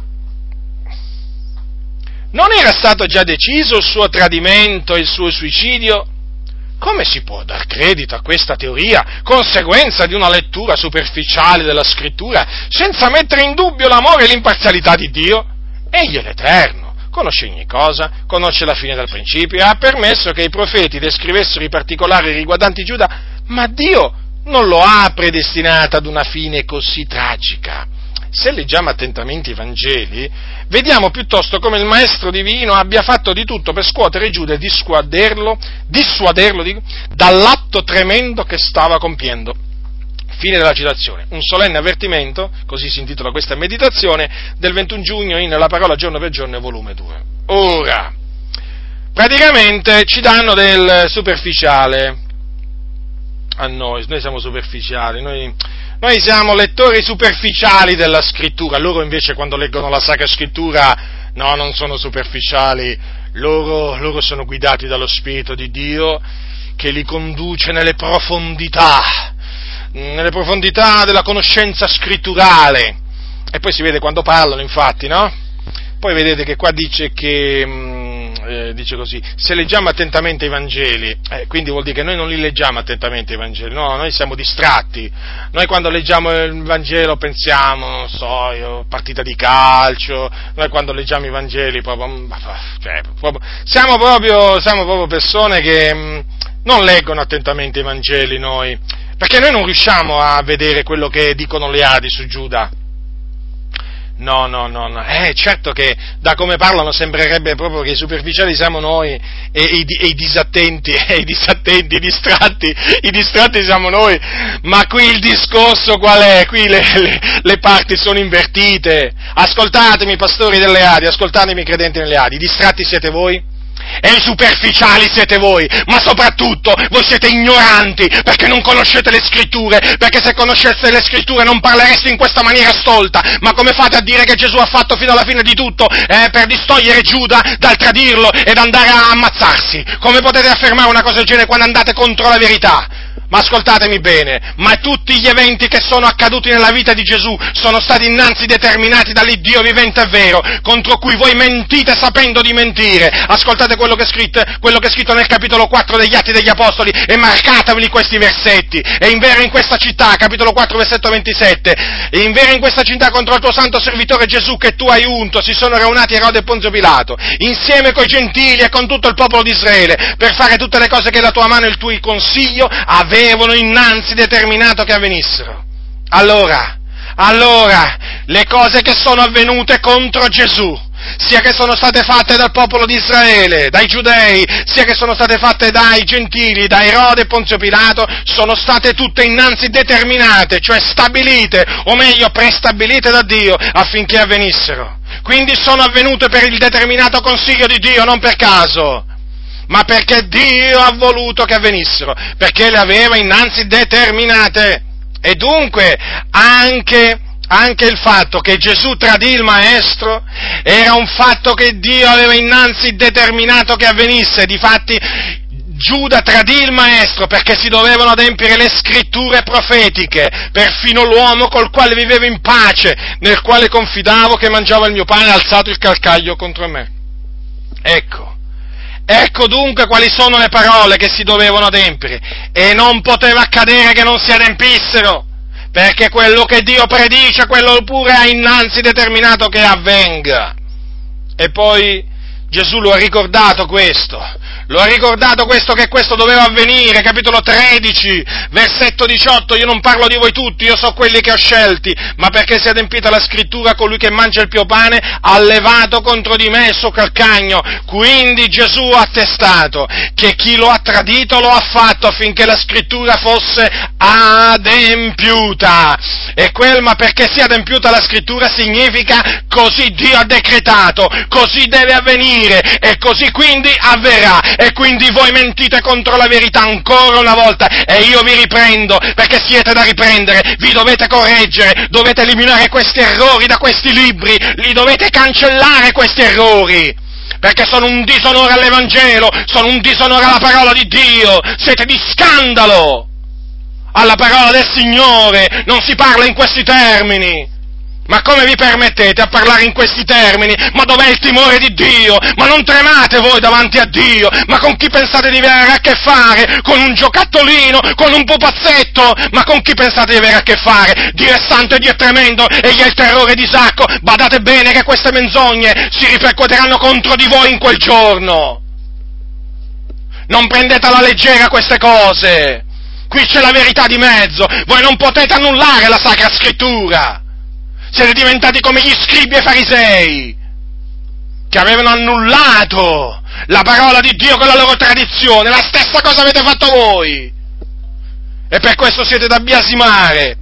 Ma poi io dico, ma poi io dico, il fatto che, il fatto che Giuda, il fatto che Giuda doveva andare in perdizione e quindi si doveva uccidere. Ma io voglio dire, ma io voglio dire, ma il capitolo 17 di Giovanni, quando Gesù prega il Padre, ma queste parole, ma le avete mai lette? Quando, quando Gesù dice, mentre, al Padre dice queste parole, mentre io ero con loro li ho conservato, io li conservavo nel tuo nome, quelli che tu mi hai dati li ho anche custoditi e nuno di loro è perito, tranne figlio della perdizione affinché la scrittura fosse adempiuta. Quindi Giuda è perito, è andato in perdizione, per quale ragione?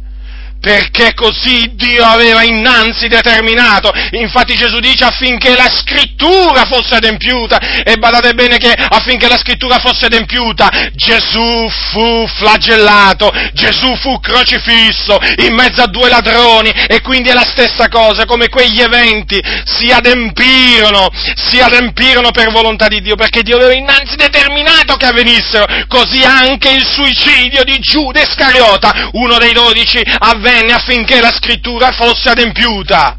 E d'altronde Gesù l'ha chiamato il figlio di perdizione.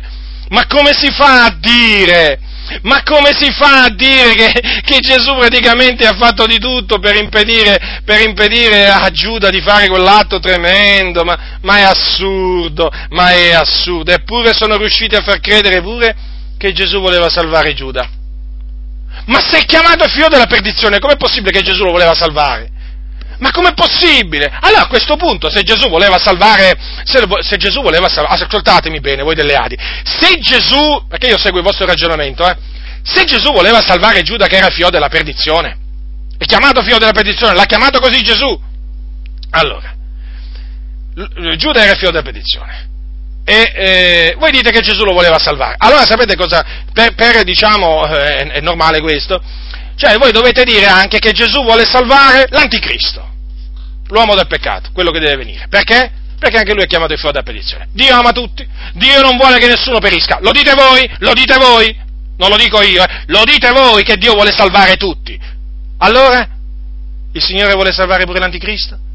vuole salvare pure il figlio della perdizione che deve venire? E beh, se ha cercato di salvare Giuda, eh, diciamo, ce l'ho, lo, diciamo, lo tirate fuori uno sforzo del Signore per salvare pure l'anticristo?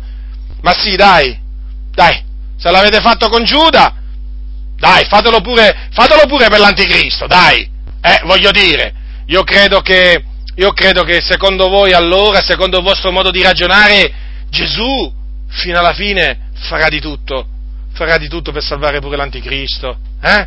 Che dite? Farà di tutto per salvare pure l'anticristo? Come ha fatto di tutto per salvare Giuda Iscariota? Poverino. Poverino, vero pure l'anticristo che deve venire. E chiamate fuori della perdizione. No, vi sbagliate grandemente.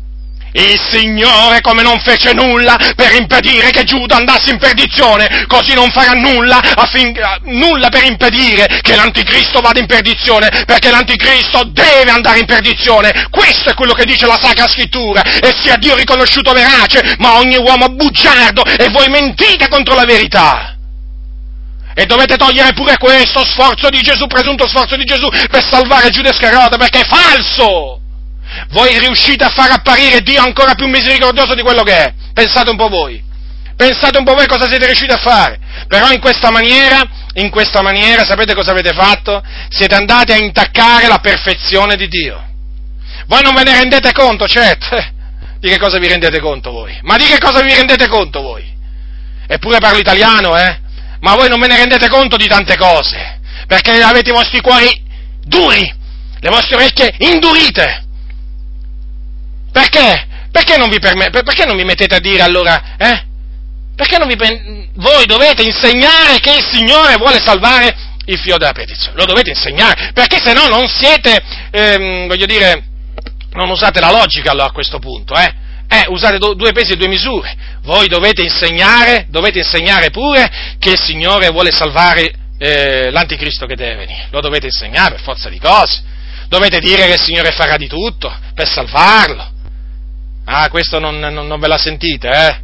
Non ve lo sentite perché, perché, perché basta leggere l'Apocalisse per capire che l'anticristo deve andare in perdizione. Il figlio della perdizione deve andare in perdizione, il suo destino è già, è già segnato. Eh? Infatti, a tale riguardo, molti di voi mi, mi, hanno detto: No, beh, l'anticristo, no, quello no. Eh, beh, quello, fratello, oh, che stai dicendo, fratello? L'anticristo, no, no, no, l'anticristo, quello deve andare in perdizione. Ah, l'anticristo deve andare in perdizione. Eh? E Giuda non ci doveva andare in perdizione. Come mai sto fatto? Eppure tutti e due sono chiamati fior della perdizione. Ma che sono questi riguardi personali? Perché avete riguardi personali? Avete riguardi personali verso l'anticristo? Non dovete avere riguardi personali. Voi insegnate che Dio non ha riguardi personali? Eh? Lo insegnate voi, eh? Lo insegno pure io. Però voi lo interpretate in un'altra maniera. E allora dovete dire che Dio vuole salvare pure l'anticristo. Dai! Quando sarà la, la, la prima predicazione? Ma per forza di cose dovete insegnarlo. Per forza di cose. Eh? Se no non siete coerenti. Dai, mettetevi pure a insegnare che il Signore vuole salvare l'anticristo. Dai, dai. Io aspetto solo questo. Aspetto solo questo. Ma se vi permettete pure, pure di insegnare questo, mi sentirete. Mi sentirete. Non è che mi fermo. No, no, con l'aiuto di Dio proseguo. Ma è chiaro, non potete, Cioè non ve la sentite di dire che il Signore vuole salvare poi l'anticristo? Perché, perché nell'Apocalisse, nell'Apocalisse, già si parla della fine che deve fare, si parla di tante cose e allora naturalmente voi a tale riguardo cercate un po' di svigolare, cercate un po' di, diciamo, usate l'astuzia naturalmente, in questo caso dite no, beh, l'anticristo, eh, beh, comunque i riguardi personali li mostrate voi, eh? Perché non usate lo stesso misura, non, non usate lo stesso metro di misura che avete usato con Giuda Iscariota, eh? Notate anche questa incoerenza, eh? il Signore cercò di, fece di tutto per salvare Giuda Iscariota, però non farà niente per salvare l'anticristo. Oh, poi, se farà qualcosa anche per salvare l'anticristo, fatemelo sapere, eh? fatemelo sapere che io sono qui ad aspettare. Allora, è chiaro, fratelli nel Signore, come potete capire, è che Gesù non fece assolutamente nulla per impedire a Giuda di tradirlo, Tanto è vero che vi ricordate cosa gli disse quella notte, la notte, la notte in cui fu tradito? Gli disse una frase che molte se la sono dimenticata, è una frase, una frase particolare. Gli disse queste parole, gli disse così, gli disse, ehm, allora, il capitolo eh, 13, per cui Gesù gli disse, versetto 28, quel che fai, fallo presto. Parole di Gesù, eh? Gesù a Giuda, quel che fai, fallo presto. Avete capito quindi? Quindi Gesù non fece, non fece nulla per impedire a, a, Giuda di, a di tradirlo, perché naturalmente così doveva avvenire. Ha levato il suo calcagno contro di me, no? aveva detto la Sacra Scrittura si doveva adempiere, e poi non fece assolutamente niente per, eh, diciamo, per salvarlo dalla perdizione, perché Giuda era chiamato il figlio della perdizione, affinché la Scrittura fosse adempiuta doveva perire, doveva andare in perdizione, come naturalmente deve andare in perdizione l'anticristo, l'uomo del peccato, che è chiamato anche lui il figliolo della perdizione. Adesso andiamo, arriviamo alla sesta. Alla sesta. Allora la sesta. Dio indurò, la sesta menzogna, che dicono le ati, Dio indurò il cuore di Faraone perché egli si rifiutò di lasciare andare gli israeliti. Quindi, Faraone eh, Faraone quindi fu indurato da Dio, no, le Adi non lo negano questo, eh. Faraone fu indurato da Dio, però ci, ci fanno sapere le Adi, perché Faraone si ostinò in cuor suo. Cioè praticamente Faraone fu indurato da Dio dopo che indurò il suo proprio cuore. Allora, eh, ecco cosa dicono, ecco cosa dicono le Adi. Inizio della citazione. Dio ha parlato, Faraone ha resistito per far comprendere al Faraone che chi è realmente Yahweh. Dio gli ha concesso numerose prove, inutilmente. L'ira di Dio è passata gravemente sull'Egitto, già sette volte, ma sette flagelli non hanno piegato l'orgoglioso sovrano, ora è Dio che indurisce il suo cuore.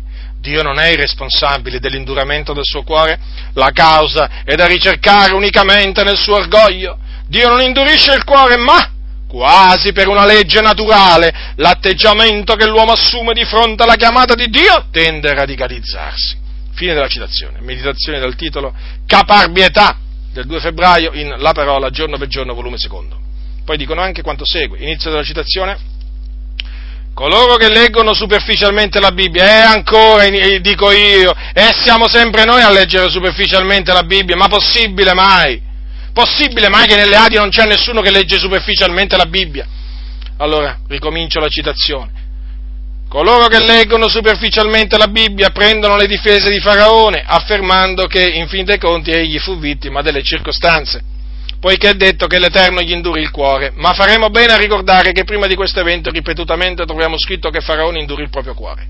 È evidente che l'atto finale di Dio, vedi Esodo 10, 27, previsto peraltro fin dall'inizio, Esodo 4:21, non è altro che il giudizio su un individuo che volontariamente si ribella ostinandosi colpevolmente. Fine della citazione.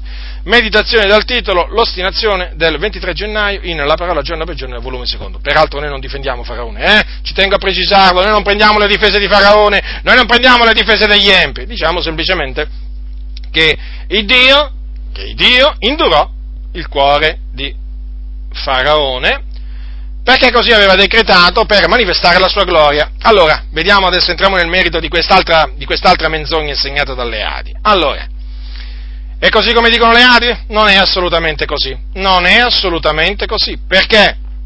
Perché in Esodo capitolo 4, prendete il libro dell'Esodo capitolo 4, capitolo 4, versetto, allora, capitolo 4, versetto 21, qua siamo ancora, diciamo, prima, eh, prima che Mosè tornasse in Egitto, eh?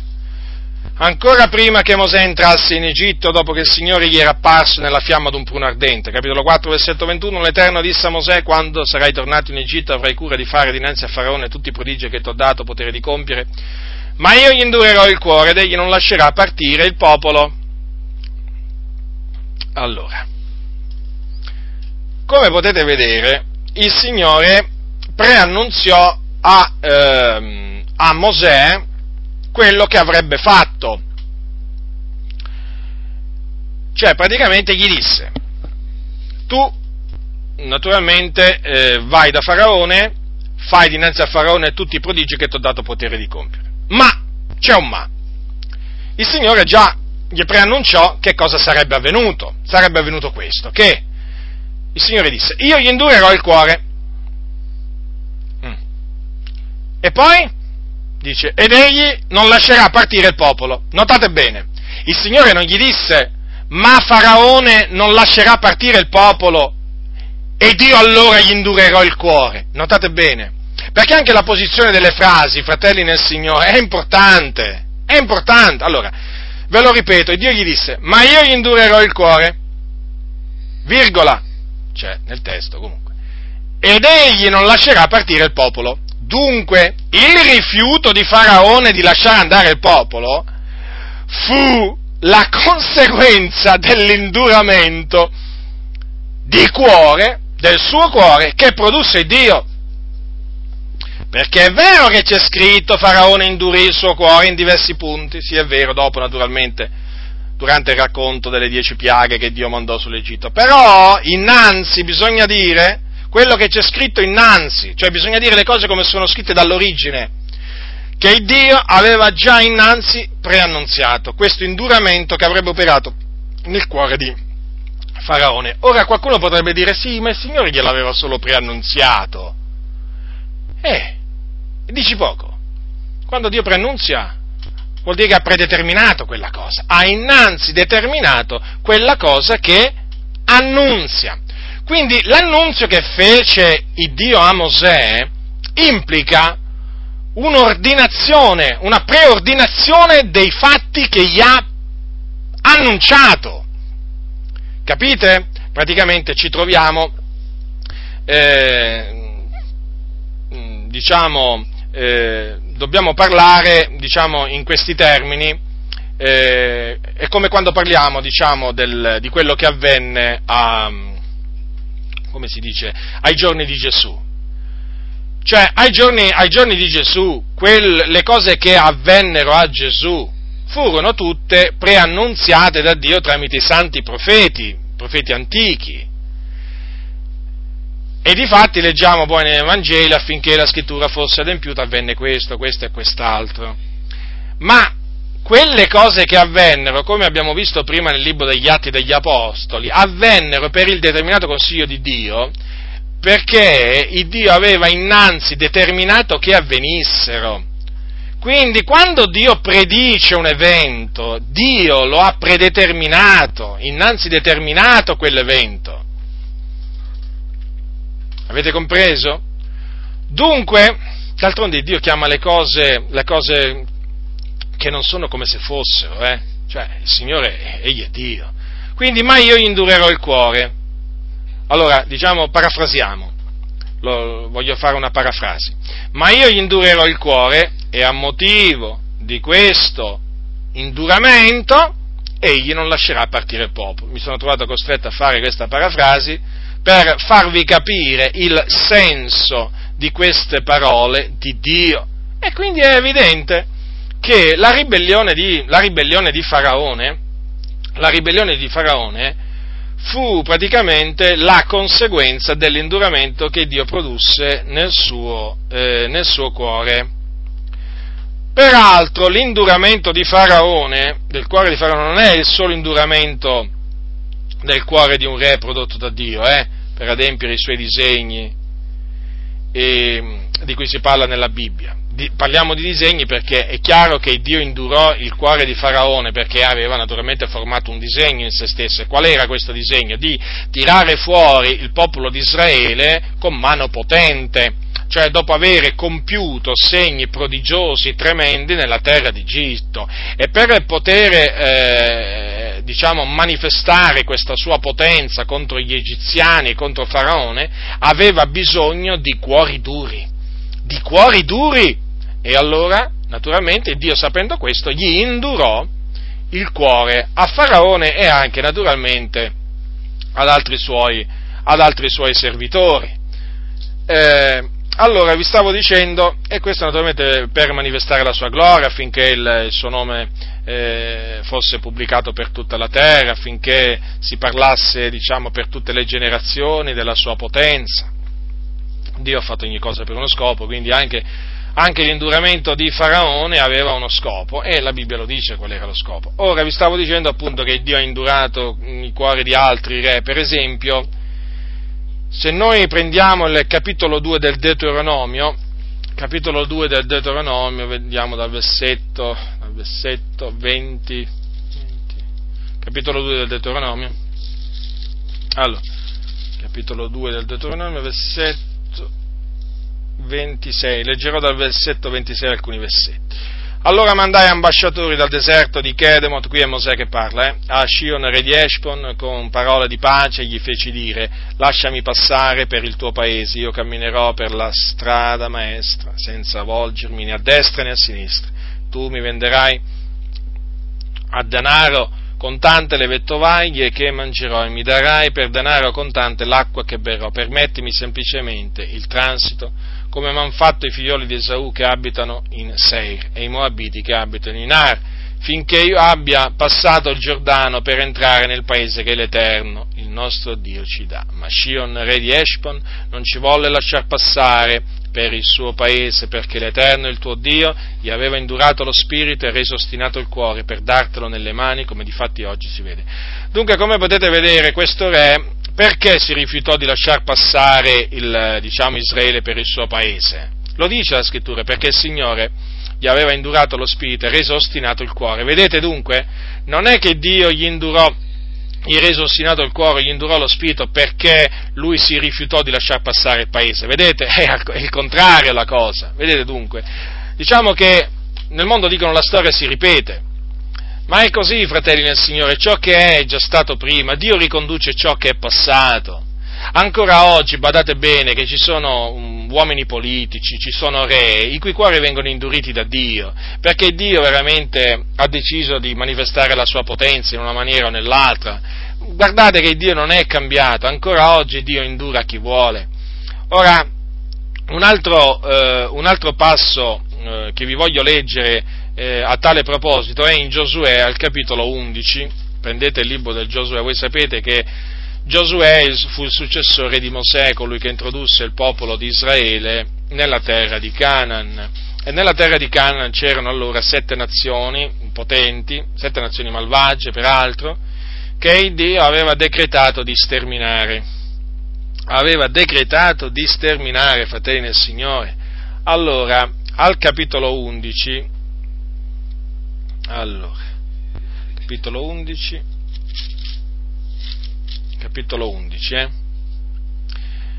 versetto, dal versetto 19, dice così Giosuè, non ci fu città che facesse pace con i figlioli di Israele, eccetto gli Ivei che abitavano Gabaon.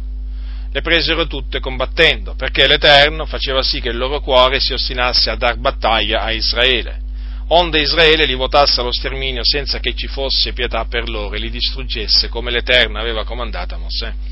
Dunque, vedete, eh, il Dio anche qui, eh, diciamo, indurò il cuore, il cuore di quei re, il cuore di quelle genti, per naturalmente manifestare la sua potenza e affinché si adempisse quello che eh, diciamo, aveva comandato a Mosè, cioè la distruzione di quelle nazioni. Dunque affinché quelle nazioni fossero distrutte, affinché quelle genti malvagie, quelle città malvagie fossero distrutte, era, necessario, era necessario che i loro re eh, si ostinassero in, e quindi, e quindi il, Signore, eh, il Signore rese ostinato, dice, vedete la Sacra Scrittura che, che, espressioni, che espressioni, usa, eh? l'Eterno faceva sì che il loro cuore si ostinasse, quindi era anche quella, quell'ostinazione del cuore che manifestavano quegli uomini, era opera di Dio, perché era Dio che operava in questi, in questi termini. D'altronde il Signore ha continuato poi a indurire i cuori degli uomini, vediamo che anche ai giorni di Gesù il Dio indurò il Dio indurò i cuori dei giudei, accecò loro gli occhi affinché non credessero, perché questa è la ragione per cui, per cui i giudei non credevano, non credevano a Gesù, quantunque Gesù facesse molti miracoli in loro presenza. Infatti è scritto, non potevano credere per la ragione detta ancora di Isaia, egli ha accecato gli occhi loro e ha indurato i loro cuori affinché non vengano con gli occhi e non intendano col cuore non si convertano, io non li sani, è scritto al capitolo 12 di Giovanni questo. Dunque, dunque vedete, eh, ancora una volta vediamo che l'induramento del cuore pro, eh, diciamo, precede, precede, la ribellione. In altre parole, eh, Dio indura i cuori di, di taluni affinché essi si ribellino alla sua alla sua voce affinché non credino nella sua, non credano nella sua parola. Dunque, ecco diciamo le sei menzogne diciamo, che ho deciso di confutare oggi. Eh, ne seguiranno, Dio, vole, Dio volendo, seguirà la confutazione delle altre menzogne, eh, perché non è finita qui, purtroppo dico. Eh, naturalmente più menzogne ci sono da confutare, più lavoro c'è da fare, ma comunque per difendere la verità per difendere la verità e per amore della verità si fa questo, si fa questo ed altro, nella speranza naturalmente che tanti fratelli nelle Adi comprendano, comprendano che a tale riguardo le Adi eh, li hanno fuorviati, li hanno, li hanno portati su sentieri tortuosi. Su questo argomento non c'è il minimo dubbio, non c'è l'ombra del dubbio, le Adi hanno traviato una gran parte della fratellanza in questa, in questa nazione è una triste, è una triste realtà, ma la realtà è questa, bisogna prendere atto, ho preso atto e naturalmente con l'aiuto di Dio ho deciso appunto di portare alla luce queste, queste menzogne affinché sia manifesto che coloro che leggono superficialmente la Bibbia, affinché sia manifesto che coloro che sono disattenti quando leggono la Bibbia